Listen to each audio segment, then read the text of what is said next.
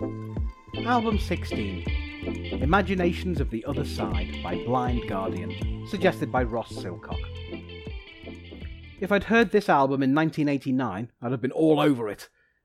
As it was released in 1995, that was sadly an impossibility without a TARDIS, a DeLorean, or a hot tub. Blind Guardian are a German power metal band, and they deliver exactly that German power metal. Owing a huge debt to Helloween, they have all the driving bass drums and power pop metal riffs you'd expect. They have a strong vocalist, able to growl like the requisite beast and twiddle like a court jester, as the song dictates.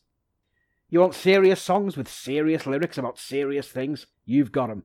I mean, just look at the song titles A Past and Future Secret, Born in a Mourning Hall, the script for my Requiem.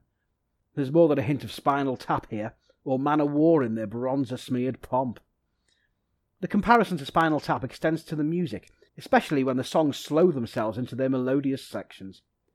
They take on a medieval tone, becoming regal and courtly, akin to the Witcher theme if I'm being generous, or to Stonehenge if I'm not. But Helloween did exactly the same, I hear someone say. They had songs called The Keeper of the Seven Keys and Eagle Fly Free, and they were all about the overblown and ridiculous sound. Why do you have a fondness for them still? It's a good question with a simple answer. It's nostalgia.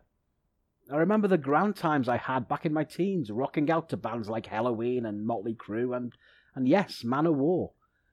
The songs mean something more than the sum of their parts. And that's why I'll be unlikely to return to Imaginations from the Other Side or to Blind Guardian in general, even though their German power metal is a grand example of the form. While I quite like the songs, especially Born in a Mourning Hall, they don't have that extra hook that'd draw me to them that's beyond rhyme or reason.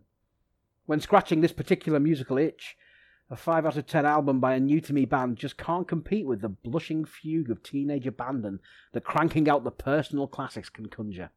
Sorry, BG, but you're just a few years out of luck. I'm Craig Stevenson. This is the 1000 Albums Project.